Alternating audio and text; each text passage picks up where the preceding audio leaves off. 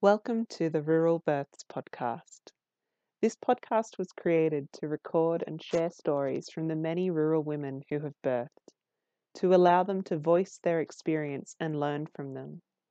I want rural women who are pregnant, planning to get pregnant, or entering their postpartum period to feel supported and know that, although care may be via distance, there are options. Thank you for listening.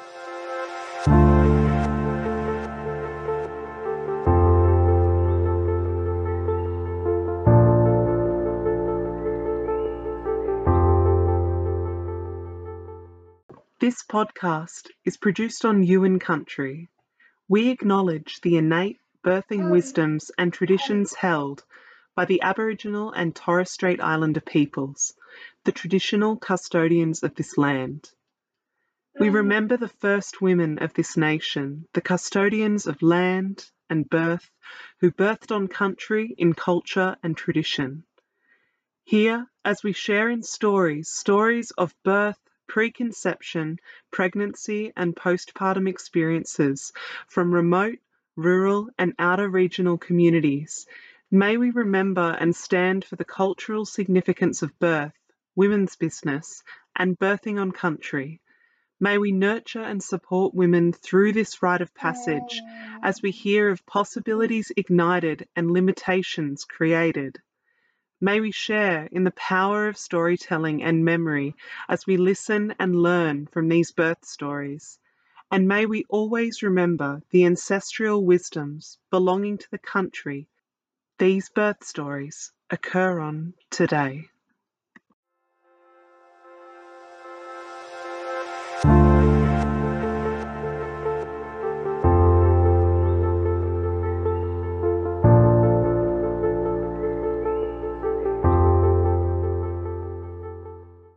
Larissa is mum to three girls in rural Queensland. She lives on a cattle station. Her home, Attica Station, is located about 120 kilometres out of Augathella, and it's 30 kilometres to hop over to her neighbours. Larissa grew up in Kingaroy. When she first fell pregnant, knowing 36 week relocation was necessary to access birthing facilities, Larissa chose to birth in Kingaroy with a known GP OB. Relocating to her parents' house meant that she had prior knowledge of the hospital staff, and this helped her to feel supported. She went into labour shortly after relocation in her 38th week of pregnancy. She laboured during the day through intense back pains before discovering her daughter was presenting posterior and breeched. She was in highly active labour when she and her team decided to redirect, and she birthed her daughter via unplanned emergency C section. Her postpartum was well supported by a group of powerhouse playgroup mums in Augathella, and Larissa readily drove the hour and a half for this connection and support every week. Larissa had felt very supported by the staff present at her first daughter's birth. So when she fell pregnant again, she reactivated her care plan. She was planning a VBAC, but changed plans after having a reaction during induction. Her first and second daughter were born close together after fertility consultation in Toowoomba. However, her and her husband waited a little bit longer before trying for number three. Larissa's youngest daughter is a survivor. During Larissa's 20 week scan, they discovered her daughter had serious heart defects. So, for Larissa's third pregnancy, she required specialist care via Brisbane's Mater Mothers. Larissa and her husband have been faced with a challenging journey through gestation and early childhood monitoring and surgery. At times they have felt highly supported, but there were times when medical support people laid judgment and conversations around late term termination were difficult for them to endure. Larissa birthed her third daughter via planned C section at Mater Mothers, and now, at four years old, she is their family's little miracle. In this interview, Larissa has traversed back through this emotional experience in hopes that others who are faced with similar circumstances and isolated from medical assistance will know that help is accessible. Thanks for listening to today's episode.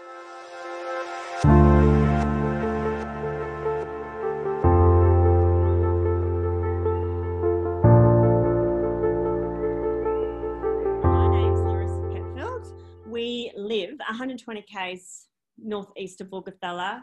Um, I live with my three girls. Well, I have three girls. I've got Erica, who's seven and a half, um, Claire, who is six, and our little Annie, who is four. And I'm married to my husband, um, Rick. And yeah, we live in the dream. Nice. And have you always lived rurally or did you move inland and leave the city behind? So I lived in a little town called Kingaroy, Yep. which is about two and a half hours. I think it's northwest of Brisbane. And I Mhm. met Rick at a wedding and then moved out here. Nice. And what do you guys do on the land? So we've just got backgrounders. So we um we buy little weaners in and um grow them out, and then yeah, we just trucked this morning. Hence why we're a little bit late doing this podcast. But um yeah, so, when you first fell pregnant, were you living out on the property at the time? yes, yes, yeah. And We've so, what did you? You'd been married for, sorry, how many years? So for 18 months, we it took Yeah. us 18 months to conceive Erica. We had a bit Yeah. of trouble. Mm. Um, so, what was your closest service then? If you're 120 k's out of your nearest town, what did you discover So was the have a- closest one? So we have a little um, hospital and a doctor's surgery in Augathella. Um, Yeah. It's manned. It was manned by one doctor who Okay. did rotation, so long, and then had time off, and another one come in and um, took over for his when he had his time off. And then there's Charleville, which we didn't Yep. do much in Charleville. We we did a fair bit of shopping and groceries and um, any jobs, any bits and pieces Rick needed out of Roma. So we often just you Yeah. know spent the day in Roma doing that. Yeah. Okay. Um, and I know that you made the choice to go to Kingaroy. Was that a decision that you made because that is one of your closest maternity facilities, or was it because it's where your parents live? Well, it, yeah, it was where my family lives at the moment. Um, when we conceived Erica, because I had a um, miscarriage and I was going through a um, a specialist down in Toowoomba, I had to do three scans with him down in Yeah. Toowoomba just to make sure the pregnancy was viable. And then we went and saw the my midwives in Toowoomba, who they had a, a like a, a room in the general hospital. Um, so we went had a meeting with them, and we just I just sort of said to Rick, well, you know, we're not high risk. You know, we've got Yep. no complications with the baby, and we're very close with my GP in King Kingaroy. So I thought, why don't we just go through my GP in King Kingaroy and have the baby in King Kingaroy because that's where I was born as well. So we thought it'd be nice to have the kids there. Yeah, nice connection and memory, and um, lovely to be able to relocate to your parents' house as well, having that Yeah. accessibility. It was nice to ha- stay, like we had somewhere to stay because you have to go down at 36 weeks um, from out here. They get a little bit nervous. You're spending a little bit more past the 36 weeks, being so far out of town. They like to ship you off nice and quickly. Yeah. and how far are you from Kingaroy? So it's 700 Ks. And that's a big drive to take on late in the third trimester. 700 Yeah, there was a lot of kilometers. there was a lot of town stops. yeah. I wouldn't doubt. Like I um am not that far myself from our maternity hospital. Um, it's about an hour, but I, in those last weeks, I wasn't making it um, further than Bungendore before I'm like, no, we need to pull over. I need to stop and use the bathroom. Oh, so I can only imagine 700 Ks. yeah, the babies just love sitting on your bladder, don't you? And you're bouncing along the road going, I can't get to the next town. We're going to have to stop. yeah. And were they um, fully paved roads or were you having to travel some dirt roads in? So we've, we're just about all dirt. So it takes us two hours to get to Morven from, from Attica. Yeah. Um, and that's, it was generally all dirt back um, when we had all our kids.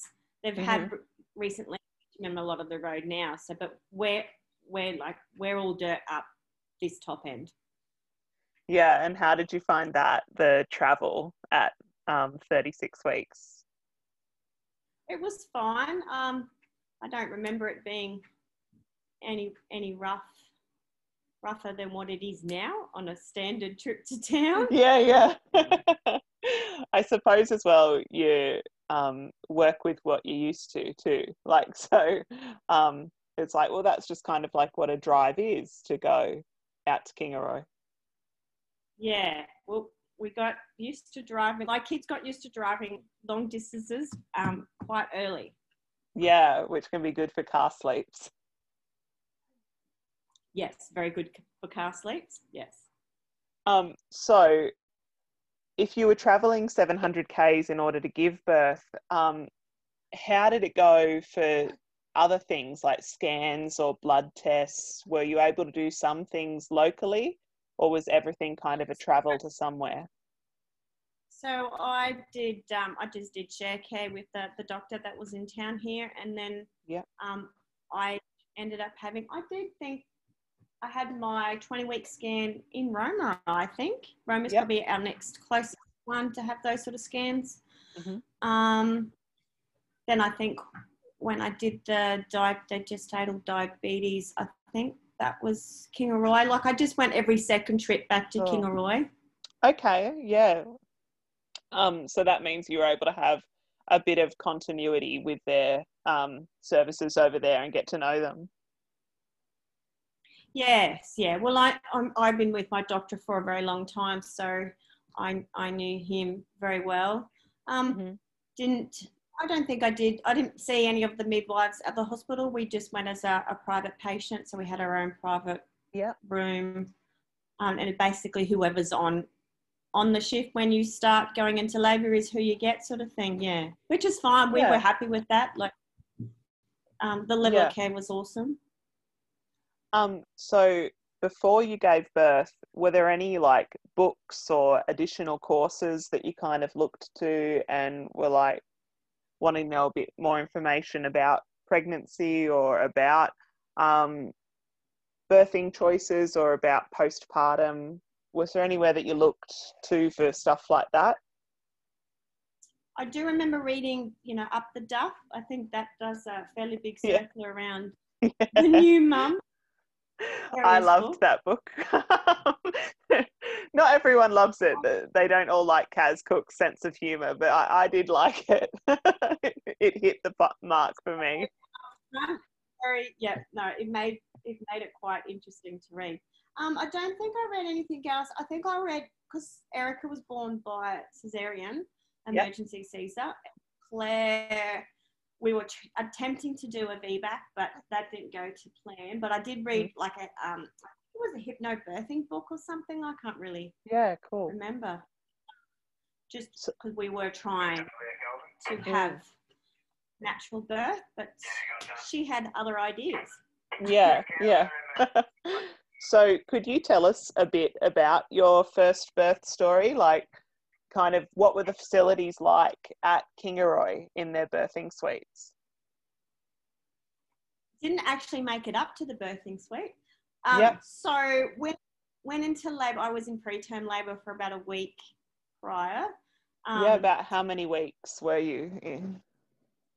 Uh, it, um, so she was born 38 4, so it was a, uh, about 37 I was in preterm labour. Okay. Um, so um, she was born on the 2nd of January. So it was New Year's Eve. Things started stepping up a bit. I was still like, Yep. I wasn't probably on labour, but it was, you know, I had the constant pain or, you know, not constant pain, but I wasn't, it wasn't something to be concerned about. Anyway, so we went out New Year's Eve and went to a friend's place and, you know, had stayed up with them for a little bit and then um, nothing happened on the New Year's Day. Then I woke up on the Wednesday and I said to Rick, I said, I feel different. I feel like I've got constant pain. I think I, I said, I think think today's the day. But anyway, we, I had to go into town and I decided to get another wax. Not sure why I decided to get another wax. I you reckon know, that probably in like- goes in line with good signs. It's like when people decide randomly that they're going to make a cake and it has to, you know, be made then. And like, it seems that when you are entering into labour, sometimes those last minute, not going to be able to do this for a while, decisions suddenly come to the fore. I, I had it already booked in. Like I had a, a full wax two weeks before, and I thought, oh, I better just you know make sure it's all like you know it's got to be nice and tidy. Like so, so I had it all booked, and I I, I went still, and uh, it was Yeah. The most painful thing I've ever been through. You know, in labour and waxing do not go hand in hand. But anyway, Yeah. we- then- then so that would be your don't recommend getting a wax during No. labour. no, not, not one of my finest things that I've done when I was in labour, no. but so we had lunch with some friends, and like it was stepping up. Like I was gripping the table every time I had, I well, I assume a contraction. Um, yeah. so like I could, they could visibly see my face that I was in pain. Anyway, but I pushed through. Anyway, so we went home, and I don't. It was must have been sometime in the afternoon. I had a bloody show, which scared the crap out of me. Like I said to Rick, I don't know what this is. Like this, I don't know. This is not mucus plug. What's you Yeah. know, you don't read about this sort of stuff. So rang my doctor and he said, look, I think you need to go to hospital. Right. So we threw all my bags in. I didn't tell my mum because she was at work and kind Yeah. of I because I knew she would get in a panic because we were sort of like a bit of blood. Yeah, not I wasn't comfortable and I thought we'll just keep it to ourselves and we'll just go into hospital. So anyway, went in there, settled in. Um, they had a trainee midwife, the loveliest lady, um, and she said, "Look, I think got me all comfortable." Said, "Look, we're going to do an internal to see what's happening." Mhm. Did that. She said, "Oh, yep, that's the head. Yep, you're all good. You know, moving along." And these contractions, they were very intense in along the back, and I had no pain in the front. I, I'd never like never birth before. Didn't know. I thought that was pretty normal. And it was every one to two minutes I had these pains. And to a point, my husband had to get a wheat pack and put on my back because it was just Mhm. so intense. And then once it'd gone, I could sit up, I could walk around, talk, then it would come back. Like it just kept hitting me hard and fast. Yeah. Yeah. Um, so the doctor came in about six o'clock, another internal, and he said, "Oh, I don't think that's the head." I'm like, "Oh, okay. well, that's good." So then anyway, they went and got the ultrasound machine, and it was actually her bottom. She was thumb down, head up. Oh, she'd turned. Surprise breech.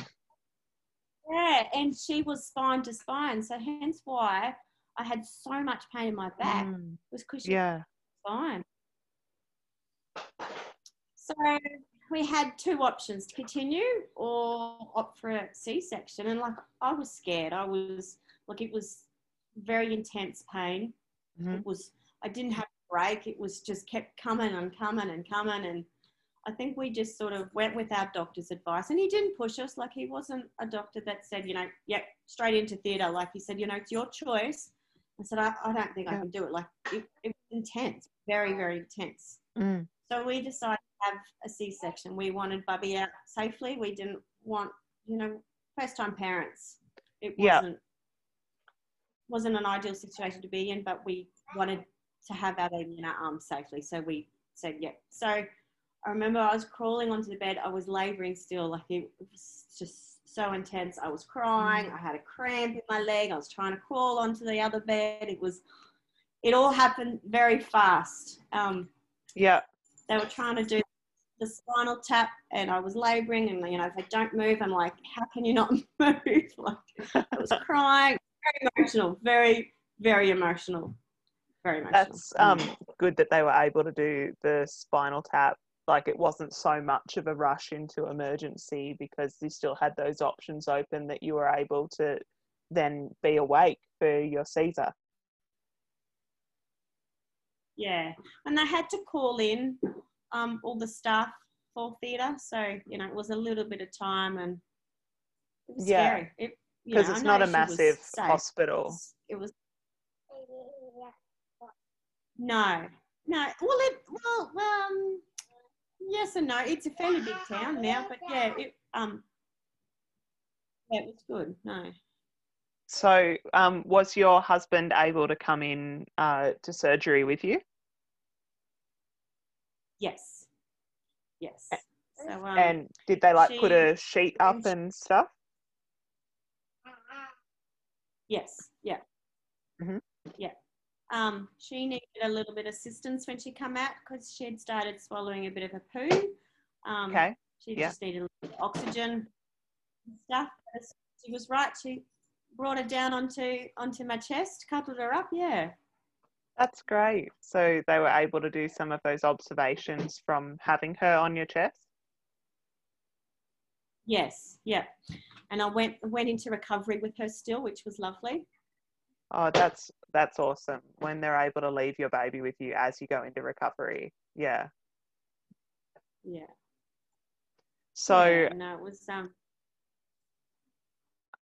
um when you were in recovery, like um was your so you were able to have your daughter, were you able to have your husband in recovery as well?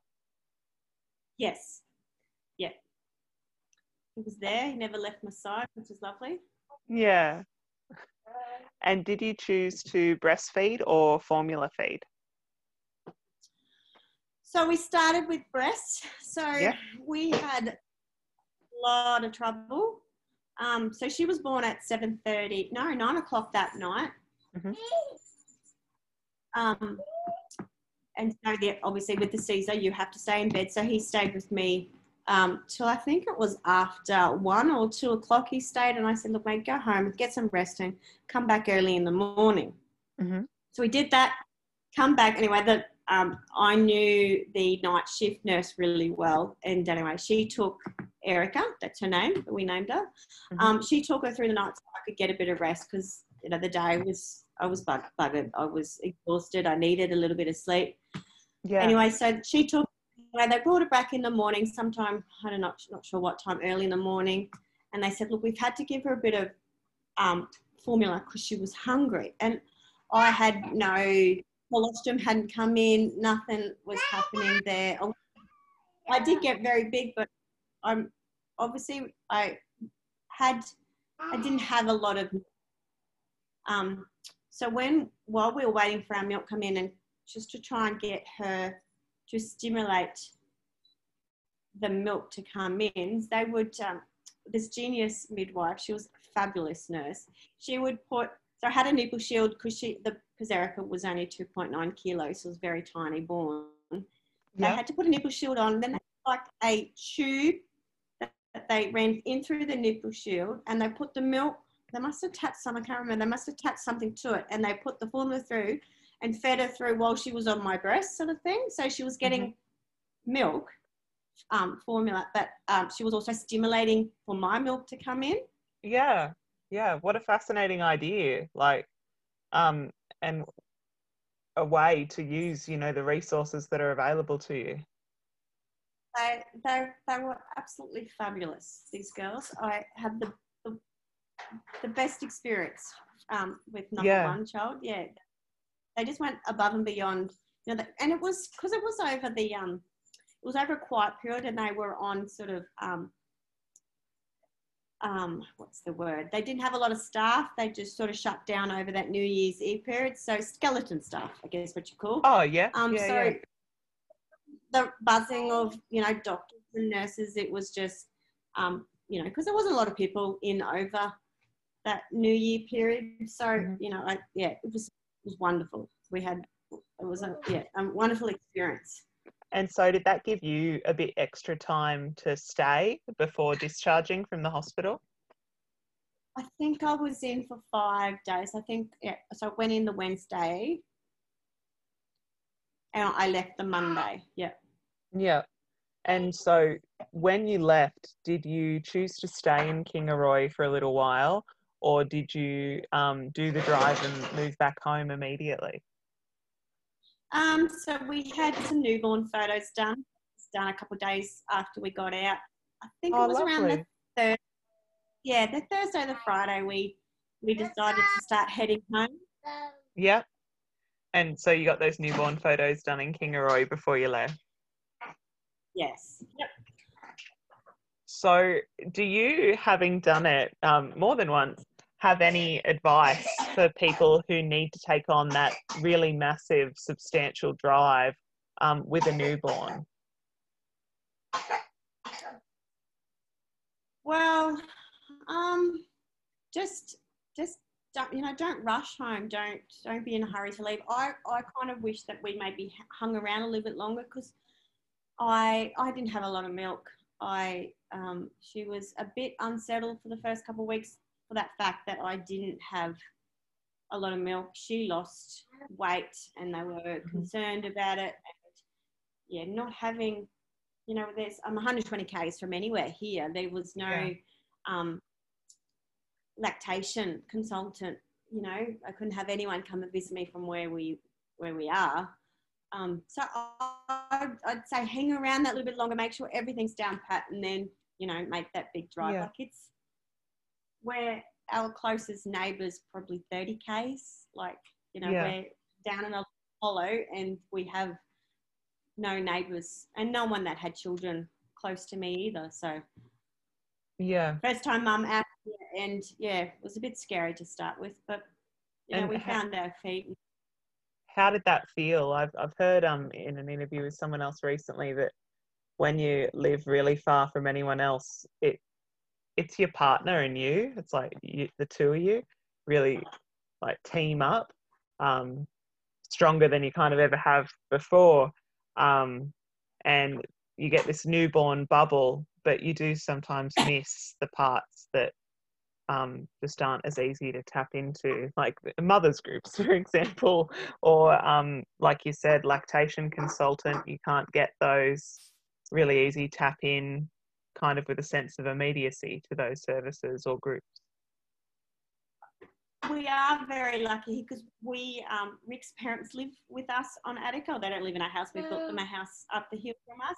So Yeah. we have, I had to fall back on, and my mum and dad came out um, shortly after we got home as well. Um, and I think they hung around for six weeks, five to six weeks or something. Mhm. So it was lovely. You know, their first grandchild too, and they didn't, they didn't want to miss out on those first couple of weeks of the Yeah. getting to know her are like 700 kilometers away and we just can't pop over every weekend to say hi. yeah. So yeah, it was nice having, you know, both Rick's parents and my parents here for the first couple of weeks. 'Cause It's, Yeah. it's a two and a half hour drive to Charleville for any of the lactation, you know, Mm-hmm. nurses or anything like that.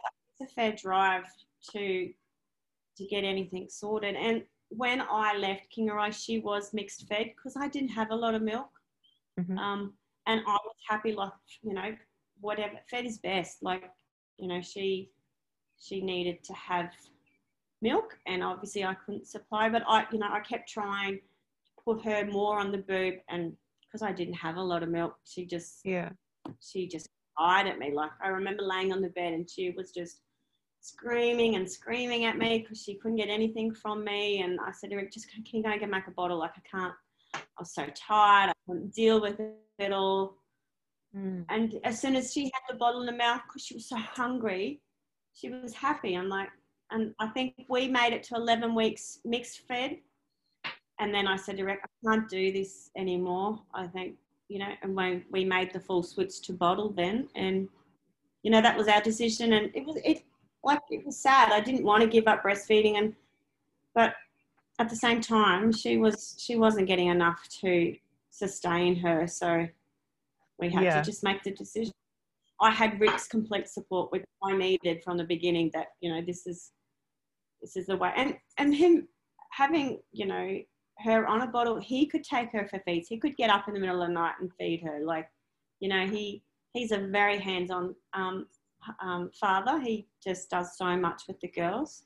Oh, having a supportive partner is so important, like particularly when you're isolated from others. Um, like, how as well accessible was pediatric care? Like after you were discharged, did I, I might sound really naive asking, but did you ever get anything like a maternal child healthcare nurse come to your home, or was everything stuff that you had to travel for?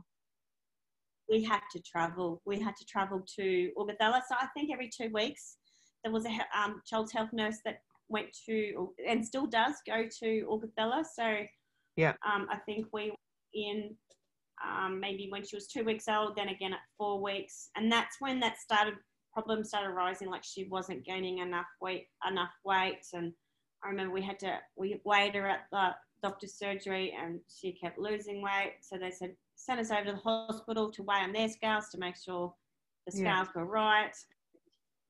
Um, that's when all this, you know, all the trouble sort of started that she wasn't getting enough and was um, there anyone available over the phone for you? Like if you wanted some extra, I guess, time to talk to someone, because only having someone appear every two weeks, that sounds a bit difficult as well if you're in a state that is quite stressful.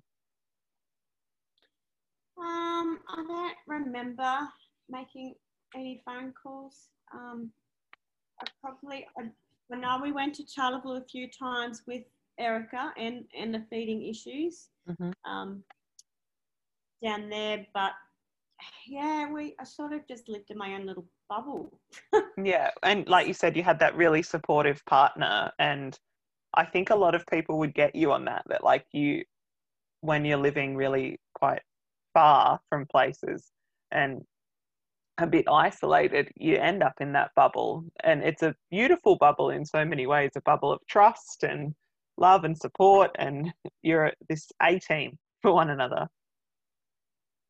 Yeah, no, it was. Um, and yeah, I think it's very important to have that to have your husband, you know, there for the first couple of weeks, if possible. Obviously, our yeah. very lucky that you know he could go go to work and do a bit for a couple of hours and then come back and check on me. And I had my parents here, and you know, and, and Gay was always down, you know, making a cup of tea or a coffee or mm. you know someone's folding my washing or hanging my washing out or holding the baby burping the baby so i could have a shower like yeah was, we, we did make a point of getting outside every day i didn't want to be cooped up because i mean I, i've lived here for over 14 years and i'm not a very big indoor person i like to be mm-hmm. out paddock and um, it was really hard to step away from, you know, I couldn't go mustering and I couldn't go in the yards and yeah, um, didn't do any of that stuff that I just love doing.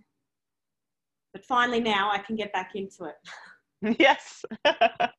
um, so for yourself, was there any ongoing care for you? Like, did anyone check in with you after you'd given birth? Um, like, was there any postpartum care? other than that, I guess, that your beautiful family was offering with their present? No, I didn't. I, I mean, we went back to Kingaroy at six weeks for her six week checkup. Um, yeah. It was okay. I don't remember. I mean, I thought, I did think maybe I had because I was crying a lot, you know, your, your postnatal depression, but it was never really diagnosed or anything like that. I think just I was so isolated and I felt like I was alone, but I wasn't alone, trying to deal with all these feeding issues. And I probably should have really, um, I don't know, maybe, well, I don't know, go somewhere and get it sorted. But I've just, you know, you just sort of think you could try and you could do it yourself. We're invincible. We're, yeah. we're mothers. We can. I um, totally get you. But, um, and at I, the end of the at the end of the day, I didn't have the milk for her, and I I knew it in my gut that I didn't have the milk, but you just kept pushing on, and I probably should have. Um, I didn't know much about um, what's the, the breast pumping and all that either. Like it yeah. wasn't. I'm probably into second pregnancy where you know, they say you've got to do it to build up your supply. You've got to do it, you know, a lot. And I probably didn't do it enough. You know, first time mum, you don't really, you're just finding your way. You're just trying to get through that fog to get to the other side of a baby sleeping in during the Yeah. night. And yeah, That is a really like vivid and good image of it, like trying to get through the fog. I I feel that. oh, there was it was very foggy for those first six weeks, and I didn't know. Like you know, new mum, I wasn't ever told how to dress them. Like I was told, you know, the room's got to be nice and cool so they can sleep. You don't want to overheat babies. Blah blah blah. They can't regulate their body temperature. Rah, rah. Mm. So she was sleeping in just um, like a little onesie with no arms, no long sleeve arms or legs. And she was crying all night. Like, I'm like, what's going on with this child? Like, it's beautiful in here. Like, because it was a summer baby. Yeah. she was cold until I figured it out. And then I got onto the Save Our book about, you know, how to dress babies. I'm like, oh, Rick, I'm underdressing this poor child. She's screaming during the night because she was so cold. Once yeah. we corrected that, she slept through from six weeks. Yeah, I remember downloading an app. I live in Braidwood, so it actually gets very cold here. Um, but yeah, I, I downloaded an app just to try and have a look at how much they should be wearing, and um, it, it really helped. It did. Um, but then there was kind of that formula in the end that I think it was our maternal child healthcare nurse told me just one more piece of clothing than you're wearing because I had overdressed Shanley, taken him into the sh- shops, and I remember he just chucked, and I was like, eventually I realized that he was um just so overdressed. I had him in like a woolen onesie and a little woolen vest, and I I think I had a beanie on him as well. And it, we were inside; it was heated. yeah, I got it wrong. Oh. That- uh, Well, yeah, well, I had it completely wrong too because I was completely underdressing my child. Going, to, and, like, I remember when we were trying to come home, and I had been up with her for hours, and she was only dressed in a very minimal clothing as well. Up for hours with her, and I woke Rick up going, can't get this child to sleep. Let's pack up and go home. So we, we got ready, we put her in like a long sleeve onesie. She went straight to sleep. Going, what? What's going on?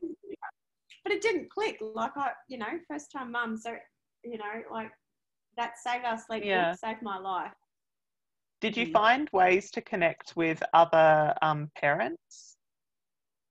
Yes, so I think I started going to um, playgroup in town when I think Erica might have been about six months old. We started going into town every fortnight. We would do the Okay. trip into town. Which again, you said was 120 k's. Yeah. Yes, yep. So an hour and a half in. Then Yeah. we do a few jobs, bit of groceries, get the mail, pick up anything Rick needed, and then yep, hour and a half drive home. I suppose that just speaks to as well, like how important connection is. Like, and when you can go, and if it's the right group too, because sometimes I know that people don't have good experiences at those groups, but it can just help you feel seen and heard and give you a space where somebody's gonna understand. They were like they they're a wonderful group of mums that um that did run the playgroup and still do um, new mums coming through now because we're all stepping away from it with our kids Yeah. in school. Um, so we, you know, there's a new group of mums have taken on the role to keep it going. But you know, all the girls that um, that went to playgroup, I knew really well, like because we're such a Mm. small community, like you know just about everyone and everyone that went, you knew, sort of thing. And we have RAFS days, so that's when the um um they call themselves RAFs. I can't remember the breakdown, but they're like um, they come and did um, playing sessions. They bring all their toys and they sing and they do activities with the kids and they paint. And um, they used to come, I think, once a term. They used to come up from Charleville, so and that was wonderful. Um, Nice. yeah, that you know, have tea and coffee. We bring something for morning tea, and yeah, it was sit down and chat for hours. It was wonderful to catch up with people because we, you know, when I lived here before I moved to town for schooling with the kids now, um, it would be weeks before I saw anyone unless I went to someone's house or there was a function on or any excuse to socialise. We jumped at it because Yeah. it is fairly isolated here. Mm. So, how did you make the decision um, to have your second child? So, because it took us so long to conceive Erica, we thought when Erica was eight months old, we'll start trying now. Like it could take us, you know, six to 12 months, start Mhm. trying now. Um, first try, bang, we were pregnant. yeah. So we didn't really have to do much trying. Um, and oh, it was funny. I, I didn't really find out till I was six weeks along that I was pregnant. Like I didn't really feel any different. I, I don't Mhm. know. I must have a period back, but you know, it come and went sort of thing. So it wasn't Yeah. really. I just started feeling a little bit off and tired, and my breast was a little bit sore. And I'm like, oh, I think I'm going to get a test Yeah. and we're at my parents' place and I took this test. My mum was suspicious, going, What's in the brown bag, Larissa? Nothing, mum, nothing. Just wait. my husband was up with um with my dad looking at the van or fixing the van and I've done this test and sure enough it was positive. I walked straight up and I'm waving in his face and said, Well you wanted another baby? Here it is. And he just looked at me. Yep, it's happened. and so after that, it was just like a reactivation. Like you just kind of went, "Yep, we liked these choices last time. Let's go." Yeah, and because um, I, when I had um, all this trouble with Erica, um, they found out that I had a low, I was on a borderline a low egg supply, so we couldn't muck around with having kids. Like Yeah. um, if I wasn't with Erica, and the, I had to have fertility drugs, and if I wasn't pregnant in six months, it was IVF because I didn't have time. Didn't have time. Time was against us with having kids. So hence why we started trying a little bit earlier than probably what the Mhm. average person would start trying. Yeah. Um, because we, we didn't know if we could go again. Like, but obviously became fairly fertile. And so being um, isolated, like rural, um, and getting some assistance with fertility, where were you going before Erica was born for that? Was that your Toowoomba appointments, or was that something that you were able to get some assistance and advice with locally? Yeah, no, we went went through a um, fertility specialist in Toowoomba. Yeah. Yeah. And um, how far's Toowoomba from you guys? Oh, maybe eight or nine hours. Okay, so that yeah is a big trip because you said you went there for a couple of early scans as well with Erica's pregnancy, and to have been going before that as well. I guess there's just this uh, during pregnancy and also preconception. Rural women are kind of no strangers to travel.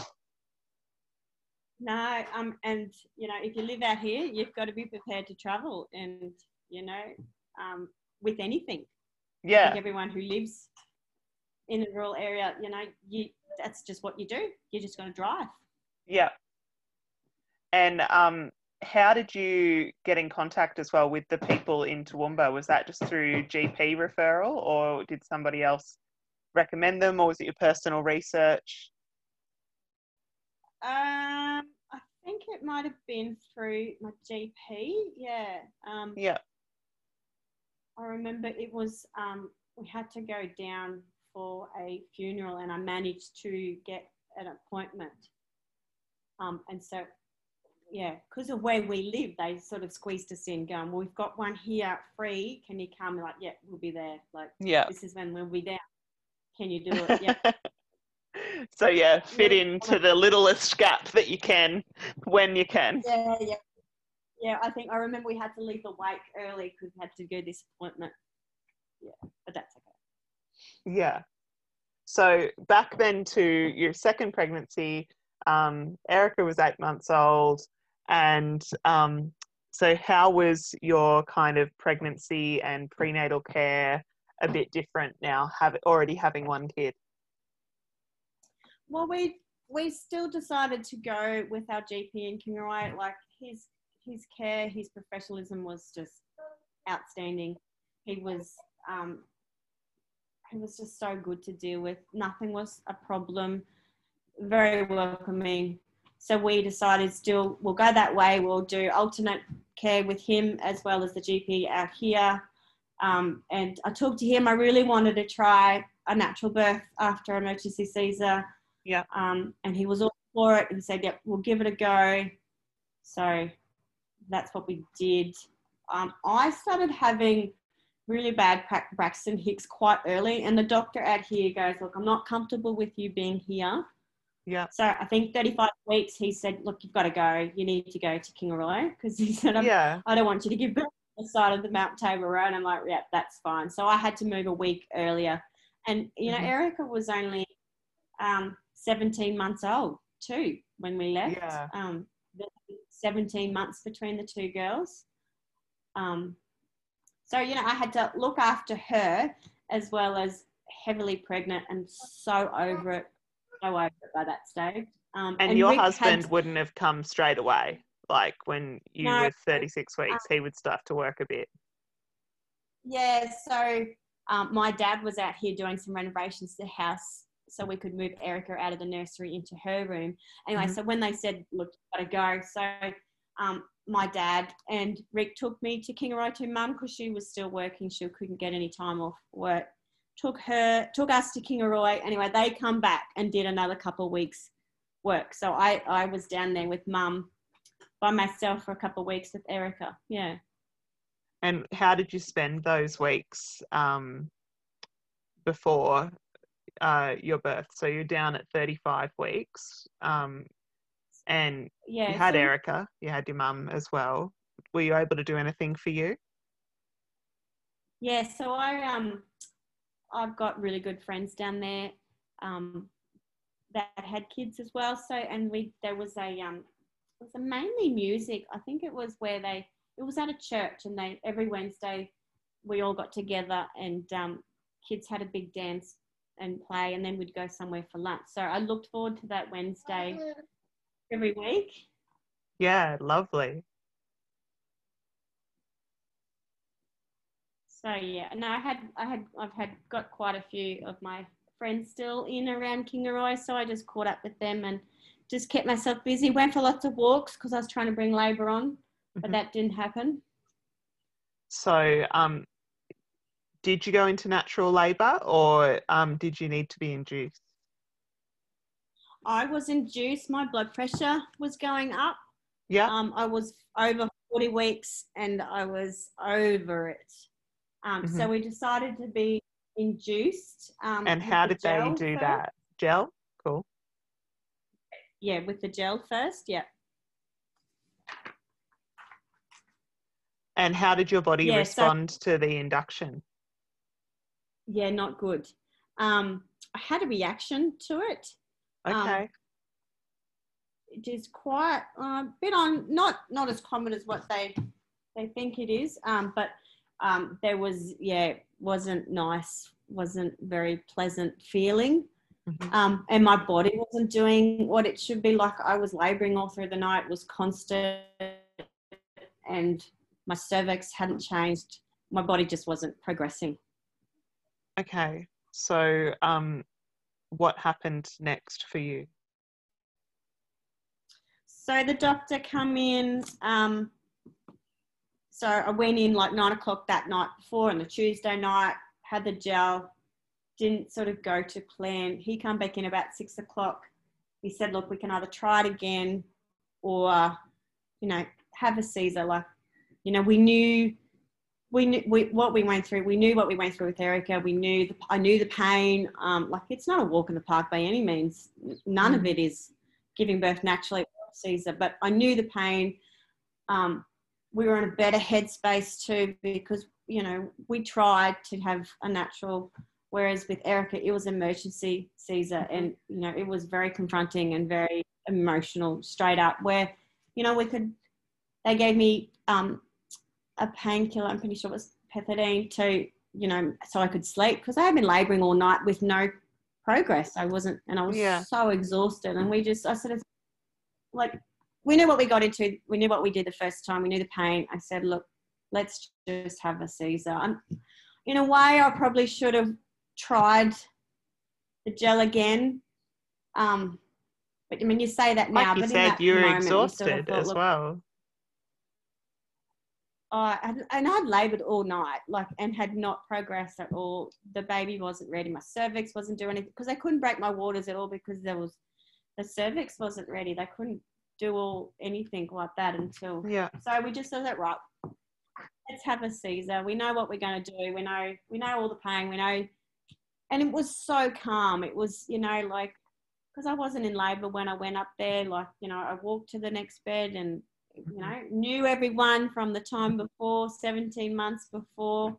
Um, yeah.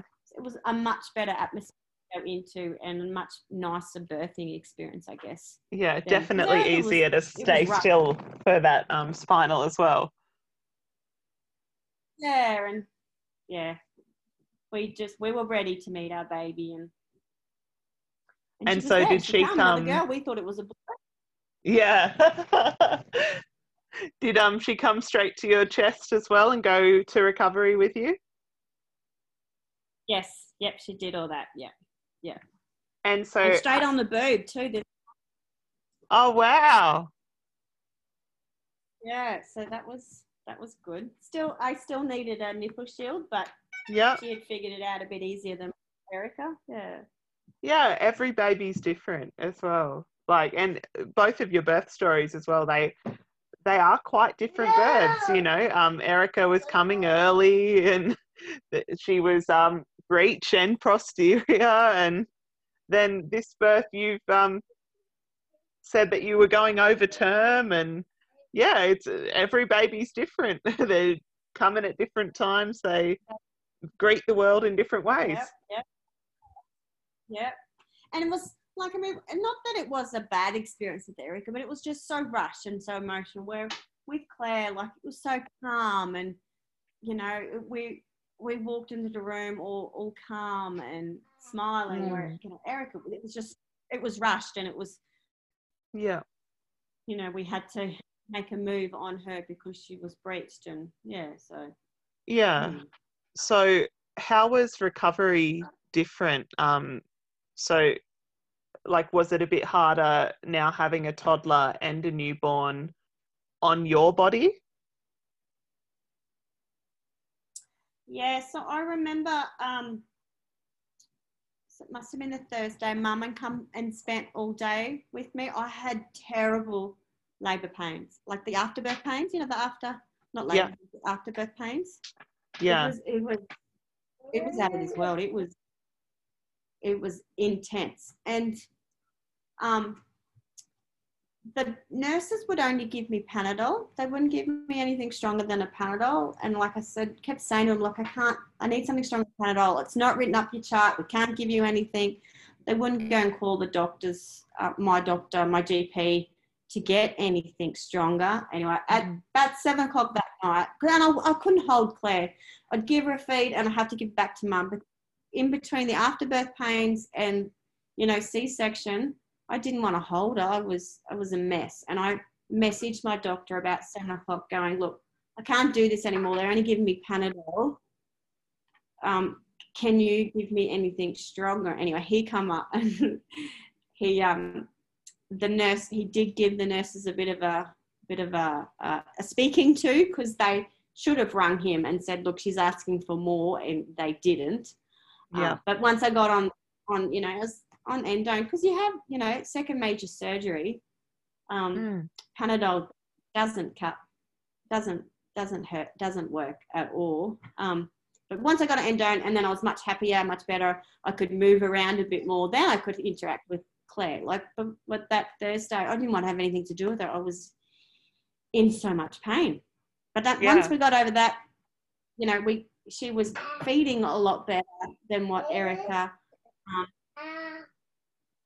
I actually fed her through to six months. Um, she was a trooper. We did do. Mm. She had one bottle at night, and that was always the last feed before bed, just because with Erica, you know, at dinner and her bedtime and bath time, that one bottle that Rick could just give Claire while I dealt with Erica, or you know, vice versa. Yeah.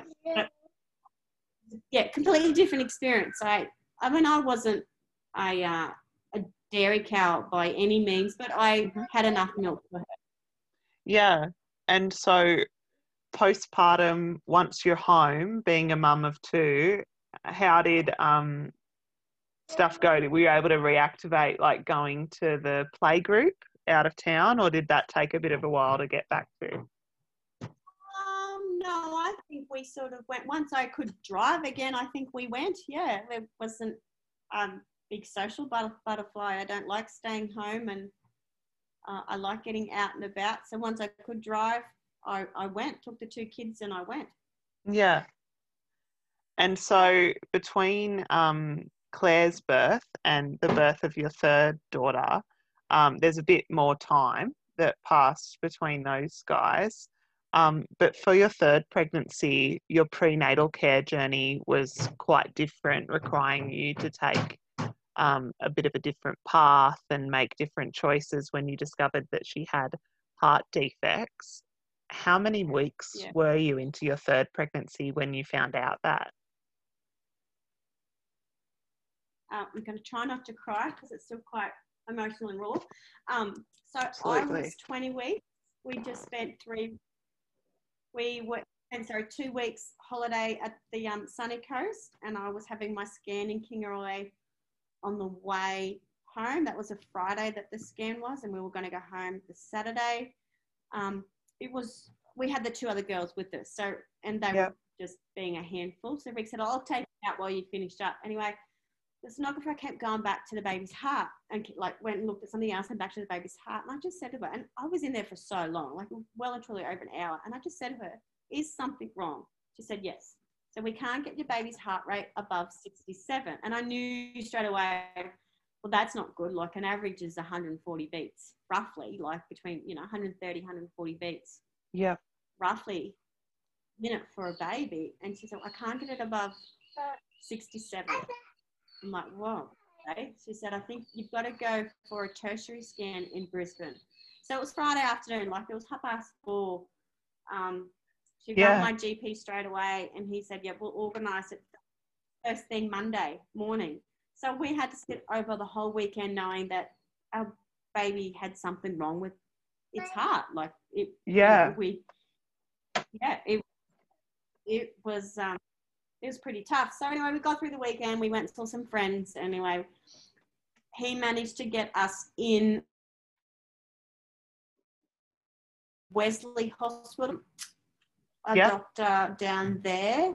So we went and did that. Um, and so when he scanned, he said, look, I think it's hypoplastic right heart. Um, we're going to push and get you into the um, maternal fetal unit out of the Mater Mothers straight away to get it because we want to go home. Like, we have been home for two and a half weeks. Yeah. Um, so we were keen. We just wanted to go. So they did take some fluid from, um, you know, your your fluid around your baby and tested that because they said just what any genetic conditions. Um, if the baby had DiGeorge syndrome, they generally don't like to intervene. Um, it's yeah, their life expectancy, I guess, isn't um, great if it's like that. yeah. It just floored us. The Friday we we come down to see um, the um, the specialist that cardiology clinic at Mater Mothers at the maternal fetal. Mhm. Diagnosed with yeah, hypoplastic right heart. She had a very large ASD. She had pulmonary stenosis. Um, what else did she have? irregular heartbeat, which would need a pacemaker at birth.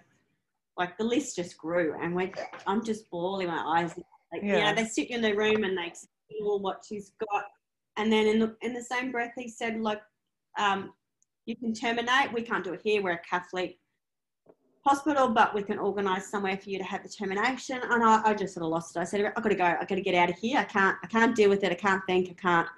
Yeah. I just don't- want to see once. We went downstairs, had a coffee, still crying. I'm still bawling my eyes out, going, I don't, I don't know what to do. I don't, I don't know my future of my baby. Um, anyway, we're driving home, and I remember saying to Rick, I said, um, I'm going to try not to cry. Um, that this is so we found out it was a girl, at on the Wednesday and i said, "This is her journey. Um, she has got to want to fight, and if she can no longer fight, we'll let her go." And we had to be on that same page. We couldn't. We couldn't, you know, one couldn't say let's abort, and the other one say no, let's keep. We had to be on the same page moving forward from that day. Yeah. Um, and we just had the best possible chance of um, of having semi normal life, and we did. We, you know, we yeah, we decided to keep going with the pregnancy. That would have been an epic drive home, and it's great that you two were on the same page and that you two were able to hold your own strength and move through all those uh, really difficult appointments and through that really confronting knowledge. And here you have this lovely little four year old girl. yeah, she's um she's a miracle. It, it could have gone either way with her. We could have lost her at birth. We could, you know, she had heart surgery going on. She'll be five in March, so going on three years in December. She had heart open heart surgery. So wow. and that's a big deal as well, being about 900 kilometres from Brisbane um, to go have major surgery um, as a uh, toddler. Three days, before Christmas, so four days before Christmas. That would have been a big year. That's a very big deal. Yeah. yeah. Um, so you were about 20 weeks pregnant and you were living, as I said, about 900 kilometres away from Brisbane, which um, your hospital was there, now going to be Mater Mothers. Um, did you need to duck back and forth intermittently? Um, or did you need to relocate earlier than you had before um, in order to have um, additional appointments now? Um, so I think our so it was 20 weeks when we had our last scan. They wanted to see us at 28 weeks. I think Yep. we flew down. We did a lot of flying. Um, Yep. it was such it was quicker because we had the other two girls, so it was quicker just to fly down from, from Charleville, which is a, a wonderful surface to have to be able to fly straight to Brizzy. Yeah, Um, Yeah. so, yeah, 28 week scan down there. Then we had another growth scan in Roma at 32 weeks. And I had to be relocated at 30, 36 weeks. I relocated. hmm So a lot of back and forth, but relocation itself was kind of at that normal relocation time. Um, did you need to um, stay uh, longer after birth as well? And were they able to help accommodate you in something like Ronald McDonald House? Um, so they owned a little, think it was a really old rundown motel sort of behind Mater Mothers there. Um, you've got Yeah. the Mater Mothers, then um, the private hospital over the road and the children's hospital, like the, um, the private um, Mater up top sort of thing. So Mater was right there all around Lady Cilento. Um, So yeah, they had, they booked me a room straight from 20 weeks. They booked me a room. It was one it was one room with a little kitchenette um, and a tiny bathroom and that's where i stayed for i think it was around four to five weeks Okay. Um, and that includes just a, a period of time before you gave birth as well. yeah i was i was there a, um, a week and a half before around a week and a half before annie was born yeah Yeah. Um, and so they booked your cesarean in for sometime during your 37th week of pregnancy. but they were trying to get me to 38. Um, Yeah. trying to get because she she kept so Annie's got a chromosome deletion, and part of that deletion um, there's a low birth weight, and so every scan I had, I had a growth scan, and she, yeah, she was so she was only 2.1 born. She was very very tiny. Um, Yeah. We were trying to get her a bit bigger in case she needed surgery straight after. That you know that was all up in the air whether she would need to have surgery um, to help with the blood flow in her heart. Um, so, but I, I was I went in at it was on a Monday. I was I think I was thirty. She was when was she was born? Oh, she might have been. She was 37, 37 three. So I went at, at thirty seven weeks for a scan, and uh, they were saying, "Look, you're running out of your, your fluid around the baby's really quite low. We need to book you in this Wednesday."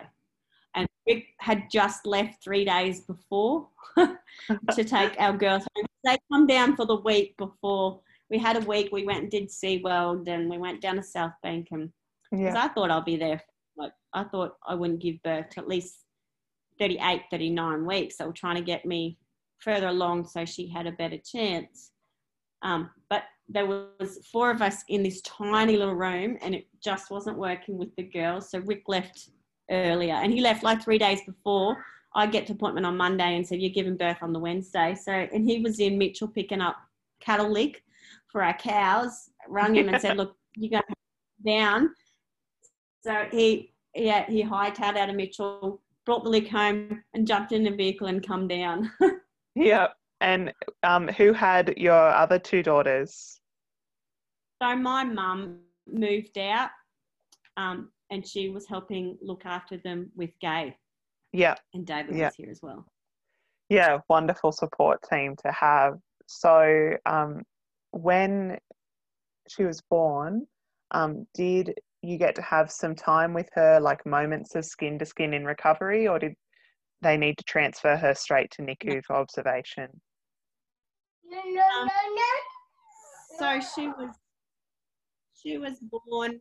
Um, they wrapped her up, brought her over to me for a, a quick, you know, smooch photo, and then she had to go into the other room to be assessed. Yeah. And um, after that, did she get to come back to you for a while, or was she in nursery and you were in a different room for your um, hospital stay? So she went straight up to. I never, um, I never saw. I saw her briefly as she went out the door, and she went straight up to be put on monitors and stuff because of her heart defects. Um, Yeah. She, yeah, we. I never saw her again that day because. Oh well, I did. Sorry, they did wheel me as I was coming out. You know, had stitched me up and whatever. Um, they did put me in through, wheeled me through to her in the um in the PICU. I had to stay in the bed, obviously. Um, I just held her hand and that was it. Then I didn't see her till the following day, and that was that was probably one of the hardest things too. I couldn't see her. I couldn't pick her up. I couldn't Yeah. cuddle her. Like she, and Rick um, down to NICU. PICU was on the fourth floor, and we were on the eighth and ninth floor. And I said, sending him down, go and see our baby, go and spend some time with her. I'm fine. I think every three hours I had to um, I had to get on the breast pump to help bring milk in to get milk for her as well. So um, it was hard. That first day was really hard. Yeah, I can only imagine um, how that would have felt. Um, so, how did she go as well after that initial day, and when did you guys get to come back together as a family? Um, so she was doing well. So when throughout pregnancy, so by, by 28 weeks, her regular heartbeat had corrected itself. Um, her so hypoplastic right heart is when the right ventricle isn't developed as well as the left, which is why it's called right. There's also hypo- hypoplastic left heart, which is your left ventricle's underdeveloped. Um, right's the better one to have, so to speak. Like um, your right basically pumps blood to your lungs, whereas your left pumps blood around your body. So you know they hers had started. It was still beating. It was still small in the ventricle size, but it was still beating. Usually they they call them half heart babies. So basically, half the heart does the work of the whole heart. But Yep. in her case, and it's very rare that it happens, that hers was still beating. It was still smaller, but it was still beating. Um, she had a large ASD, which was fine. It wasn't affecting her. So basically, when she was born, it was just a wait and see how how her heart would beat when she could breathe on her own. Do you know what I mean? Like, because obviously they don't Mhm. breathe when they're inside. But as soon as she had to take her first breath, um, yeah, it was basically just wait and see. But um, so she, she was only 2.1 born, so she was really small and she tired very easily. Like um, we went up. As soon as I got out of bed the next day, we were straight down. We tried to breastfeed her. She wasn't interested. She tired really easily because I was so engorged too. Like, you know, she was the smallest, small baby, big Mhm. boobs. She just couldn't handle it. Tried Nectar Shield. Um, we had lactations consultants come and see us um, all the time and help us. And I cannot speak highly enough of Mater Mothers. They they were incredible. They the whole services that they you know all their doctors, all the nurses, midwives. Yeah, we felt completely safe, and you know we felt like we were in the right place to help our little girl. Mm. And for yourself as well, like that's quite an intense experience. How did you um, kind of take some time for self care, or what did you do to kind of hold yourself through um, both prenatal and postpartum? I'd have to say my husband held me together.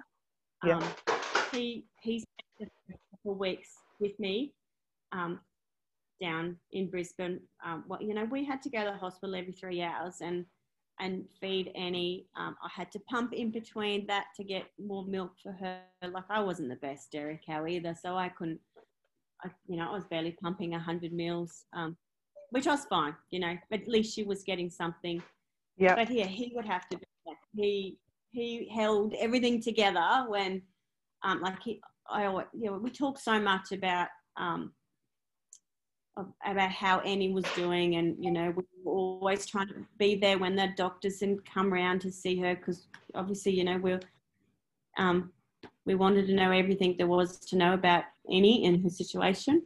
Mhm. Um, and I, I, yeah, I basically I just lent on Rick. Um, and I think, you know, even the nurses, they were fantastic, always there to talk to when you had any queries or any issues or anything like that. Like, because they had, I think there was only like like one nurse for two babies, sort of thing. Yeah.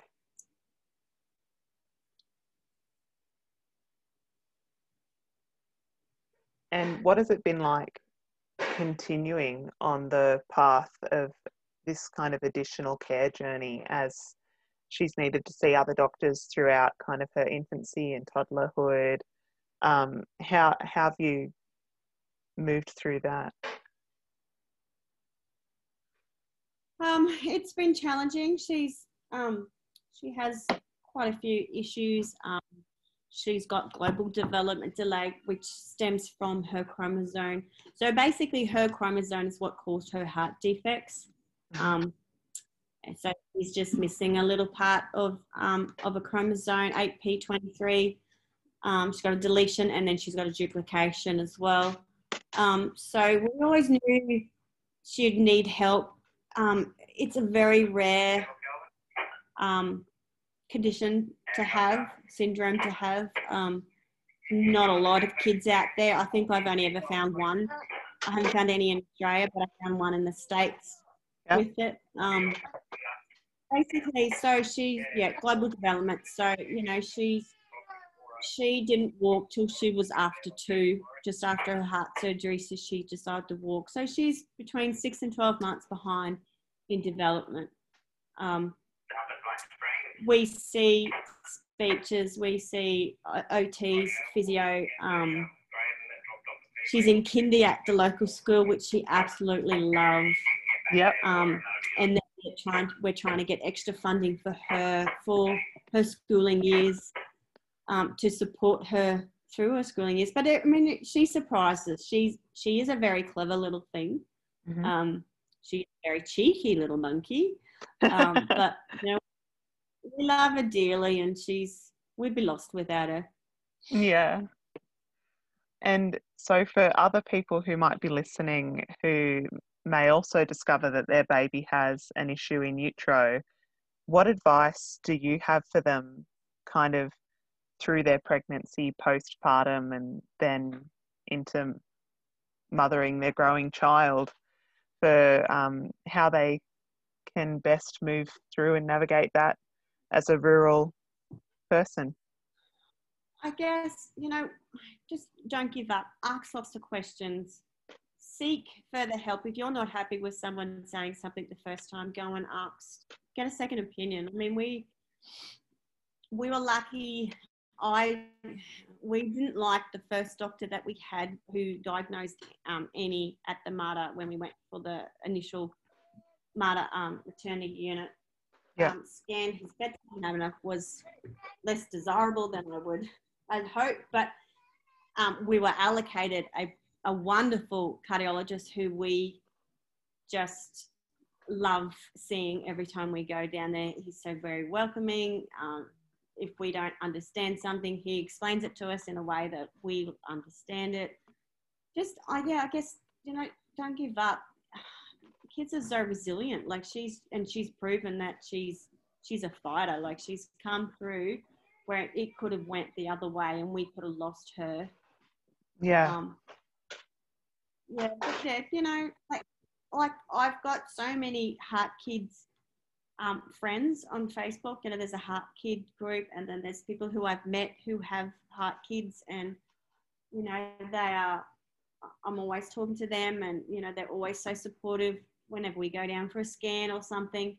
Um, you know, they always, you know, thinking of you. Like, but even when when I was diagnosed, and you know, and, and I, I put it on Facebook that our baby had a heart problem. The amount of people who prayed for us and sent wishes and you know thinking of us was so overwhelming that so many people cared.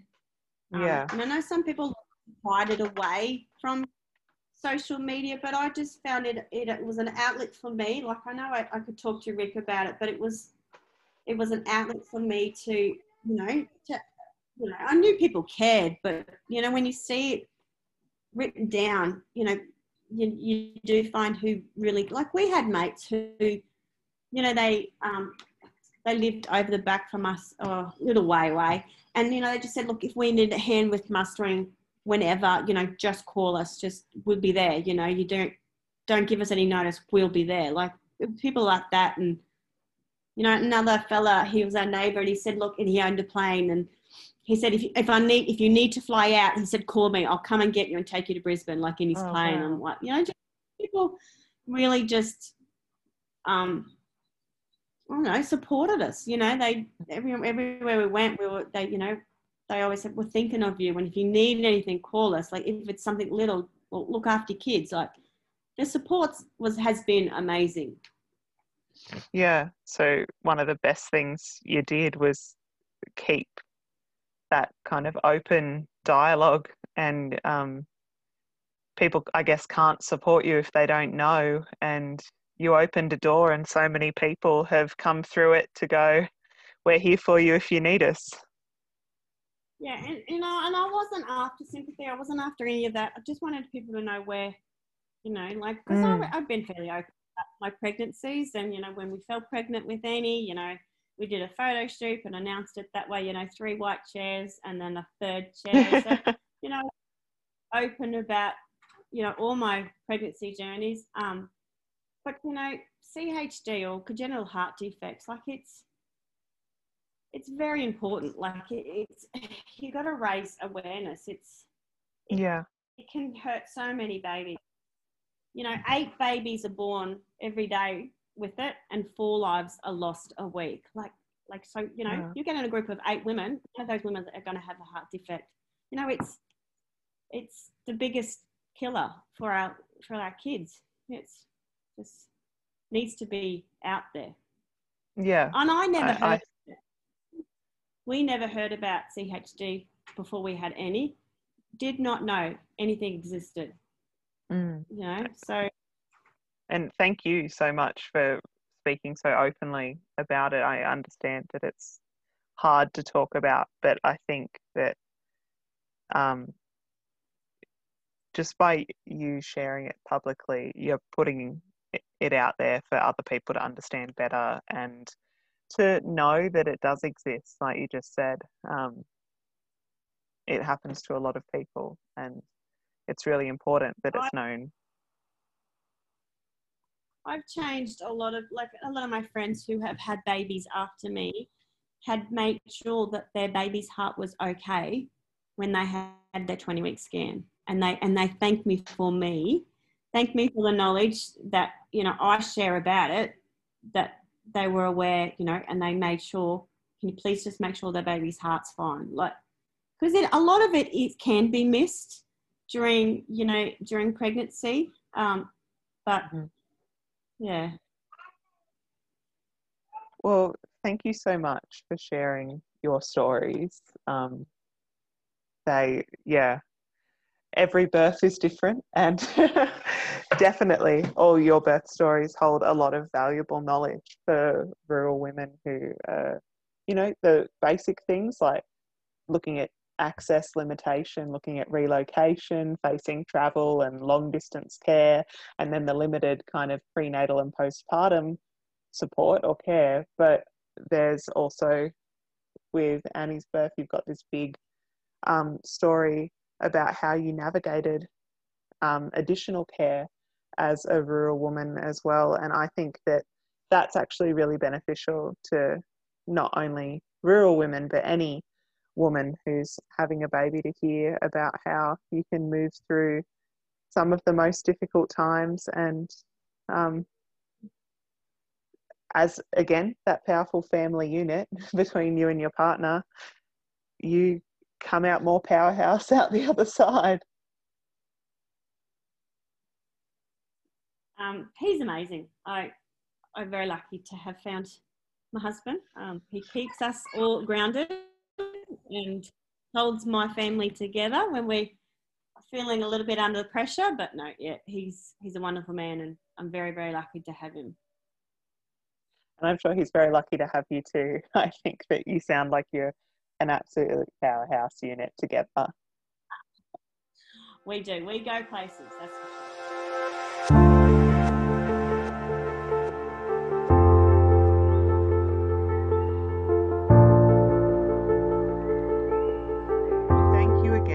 Larissa for sharing so openly about her three birth journeys that brought her three daughters into this world.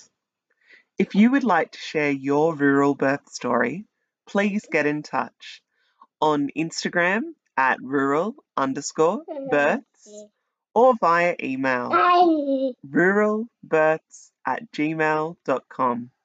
And again, thank you for listening.